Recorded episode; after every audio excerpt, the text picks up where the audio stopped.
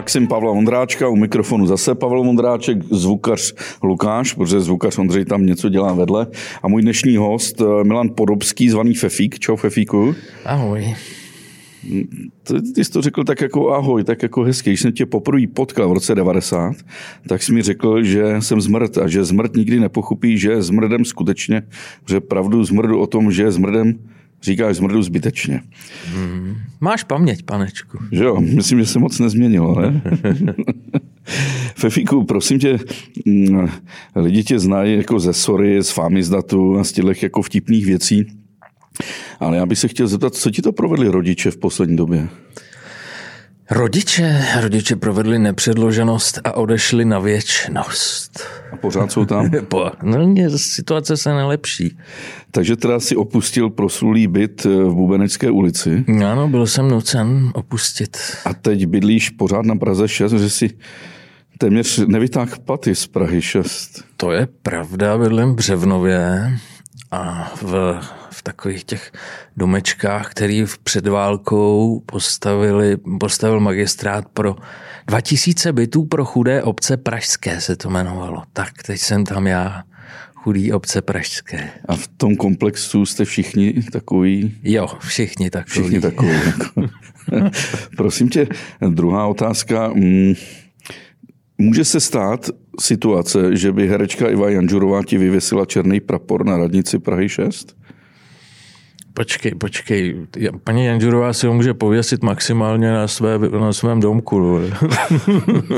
Možná jsem to, jsem to poplet, ale ty jsi šťastný občan Prahy 6. Že? To je... A paní Janžurová taky, taky. no. Takže když myslel, ty zemřeš, tak jedna z těch tří věcí, kterou ti Praha 6 pomůže, že ti pomůže sehnat bydlení, druhý, že můžeš mít přednostní právo na zasedání zastupitelstva. A hovořit ano, mohu. No. A třetí, když zemřeš, tak ti vyvěsí černý prapor. Na radnici, přesně, asi tak na dva dny. Ale to Jan Žurová může udělat. Myslím, že paní Janžurová to může, jakožto kolegyně, čestný host, tak eh, čestný občan, tak to může iniciovat.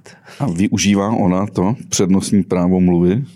Ona má teďka problémy s, s, nemůžu říct přímo s bydlením, ale mm, jestli jsem to dobře čet, tak eh, ona bydlí eh, někde na bateriích v Praze 6 a um, něco se tam děje na vedlejším pozemku. Já mám pocit, že, že tam staví nějaký mrakodrap nebo dva mrakodrapy, jakže si stěžuje u, u zastupitelstva.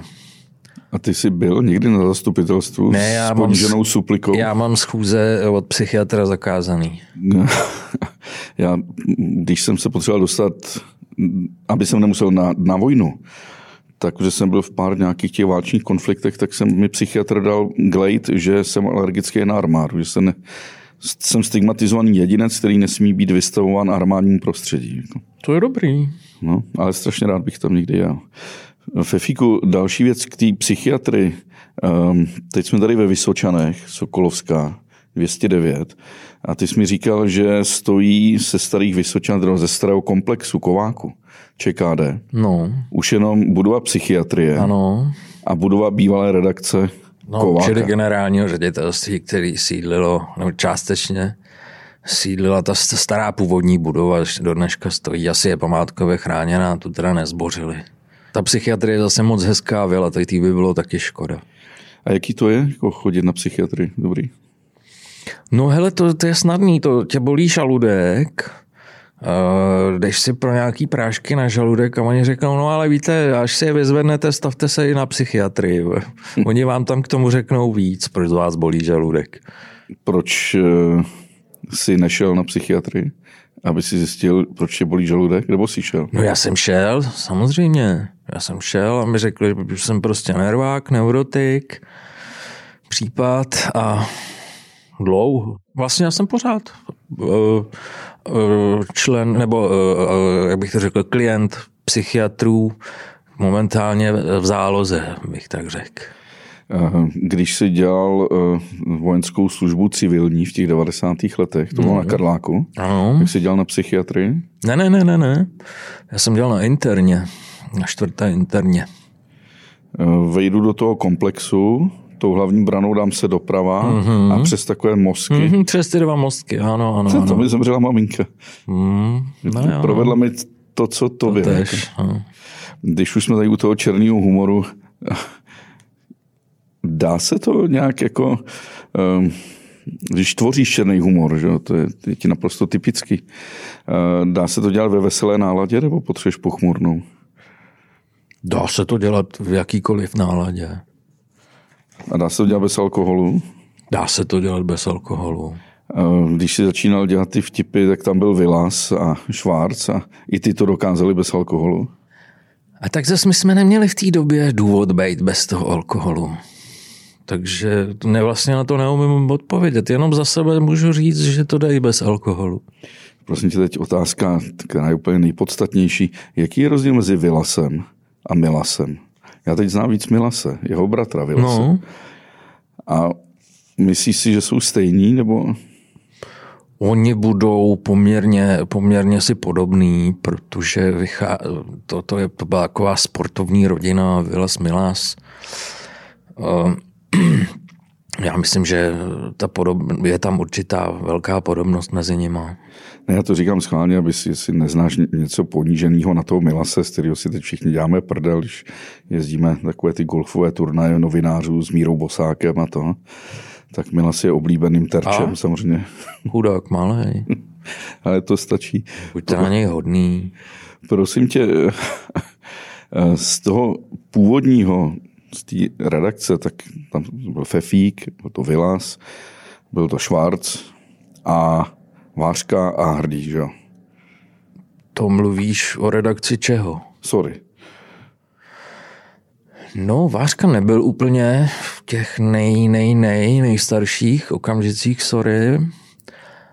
A zase ještě k tomu Michalovi Hrdýmu tam musíš přidat vel, vele důležitou osobu uh, Mich, uh, Marka Douši. A, a Douša byl jediný, který neměl přezdívku. A když se jmenuješ Doušák, ji nepotřebuješ. A ještě bydlíš nahoře v Šanově v severních Čechách, no. tak už samo o sobě je to. A jako musím říct, že do těch počátků byl i jistým způsobem důležitý Petr Urban, který vždycky jednou za měsíc se se zesáněk přijel k nám eh, jako ze Smržovky do Prahy eh, odevzdat vtipy, říct, že jsme idioti, jsme líní jak vši, dal si 8 piv a zase odjel. Takže nicméně tohle tomu stačilo na to, aby teda byl asi dva roky šéf-redaktorem, rotujícím šéf-redaktorem, sorry, taky. A on byl přece skvělý sáňkař, ne? No, tak jako při jeho, při jeho fyziognomii on si set na sáňky, ale ty sáňky hrůzou jeli sami. Ale o něm bylo známý, že on pak už jako tloustnul, pil alkohol, téměř nesportoval a pořád byl mistr republiky. No jasně. A to nemohlo být jenom nadváhou, to musel mít nějakou kondičku. O kondičce já nic nevím, těch 8 piv udělal vždycky moc pěkně a v dobrém čase. Takže asi jo, asi byla kondička dobrá. Když se bavíš o těch osmi pivech, tak v 90. letech si or, spolu organizoval těch 17 zastavení jara. Ne, já jsem byl vždycky jenom zoufalý člen Eh, nikdy jsem to nedo... No počkej, možná jednou jsem to... se po jsem po 17 jed... hospodách, všude se musel dát pivo. 17, ano, ano, ano. A jako uh, mám pocit, že několikrát jsem to nedošel, snad jednou jsem to došel a to jenom díky tomu, že jsem prostě dával si pivo v každý čtvrtý hospodě. Jednou jsem se snažil držet krok, a skončil jsem na refíži na Malovance, kde mě podpírali spoluobčani a byl jsem rád, že jsem uhájil fotoaparát, kterým jsem se tak jako do té páté hospody snažil dělat dokumentaci. A ty jsi v tomhle byl vždycky jako urputný, jako měl jsi v sobě disciplínu takovou, že jsi věděl, že musíš vytvořit humor, texty. A fotodokumentaci. A fotodokumentaci. No. No já jsem si toho všiml jednou, někdy v 90. letech, kdy si chodil s nesnad významnou maserkou šiacu nebo tady, nebo rejky. Šiacu. Šiacu a když jsem jednou u vás doma byl, tak jsem zahledl za oknem, jste tam měli uhrák, štangly. A ano, ano. pro mě to bylo nepochopitelné, že někdo může mít uhrák, aniž by ho sežral hned ten den. A ty jsi mi řekl, že tam necháš ještě měsíc vyzrát. Jo? To, ano. to Chápeš to pro člověka, který má Vlčí hlad věčný. Jako je něco nepochopitelného. Ale já to rozumím. Všimně si taky, že jsem o něco, ne o moc, ale o něco tenčí. Myslíš, že to tím? No ne, je to příznačný. jo, tak to bříško je známka blahobytného způsobu života, vysokých příjmů a dobrého zdraví. Ano, ano. Akorát dvě věci mi z toho chybí. A když, když si dělal v těch kováků, to ale nebyl humoristický časopis, ne? No, svým způsobem. Mimochodem, tam já jsem začínal, tam jsem publikoval asi první svůj vtip, nebo, nebo první dva. Takže i tam bylo okénko pro humor, teda jenom, jenom pro můj, protože tam se to... Je fakt, že tam se humor moc nepěstoval, ale let, které příspěvky let, kdy humorně vyzněly. A vzpomeneš si na ten první vtip? No člověče, já mám pocit, že to bylo tehdy běžel v televizi seriál Zahaltej tvář, ta anglická detektivka. Detektiv Aram Dalglish, myslím. A, a tam, já jsem namaloval nějakou postavu s hadrem na hlavě a nějaký dvě postavy další říkali, hele, to bude asi e, někdo ze seriálu Zahalte jí tvář. No, prostě velká legrace. Potom si začal dělat ve večerní Praze. Ve večerní Praze jsem dělal předtím. Já jsem šel do kováku ČKD z večerní Prahy. A to jsi tam musel jít kvůli tomu, že jsi chtěl dělat žurnalistiku? No, jasně. Tak ono se předpokládalo vždycky, ta večerní Praha měla dvě, dvě elevský místa a předpokládalo se, že za ten rok tě připraví na to, aby si udělal přijímačky na tu žurnalistiku. A na tu za, prestižní školu. Přesně, tak se to jako, za rok se vždycky nastoupili nový. Jenomže já jsem ty přijímačky neudělal, protože má ruština nebyla nejlepší a občanská taky výchova nebyla úplně nejlepší, takže prostě jsem, oni mi nabídli dělat do inzerce Eh, zemědělských novin, kde jsem teda jako měsíc byl a když jsem zjistil, že tam budu lepit do obálky, tak jsem řekl, že by pro tu moji novinářskou kariéru bylo přeci jenom lepší jezdit do Vysočan na, na jako do normální redakce, když teda podnikový noviny a normální redakce, to, to, to jako úplně normální redakce není, že jo, ale je tam, to tempo je tam jiný, no. A ty si pak samozřejmě tu školu nedodělal, předpokládám. Ne? To předpokládáš velmi správně. A důvod byl už pak za svobody takzvaně? Ne za Ludvíka, eh, ale za malé svobody.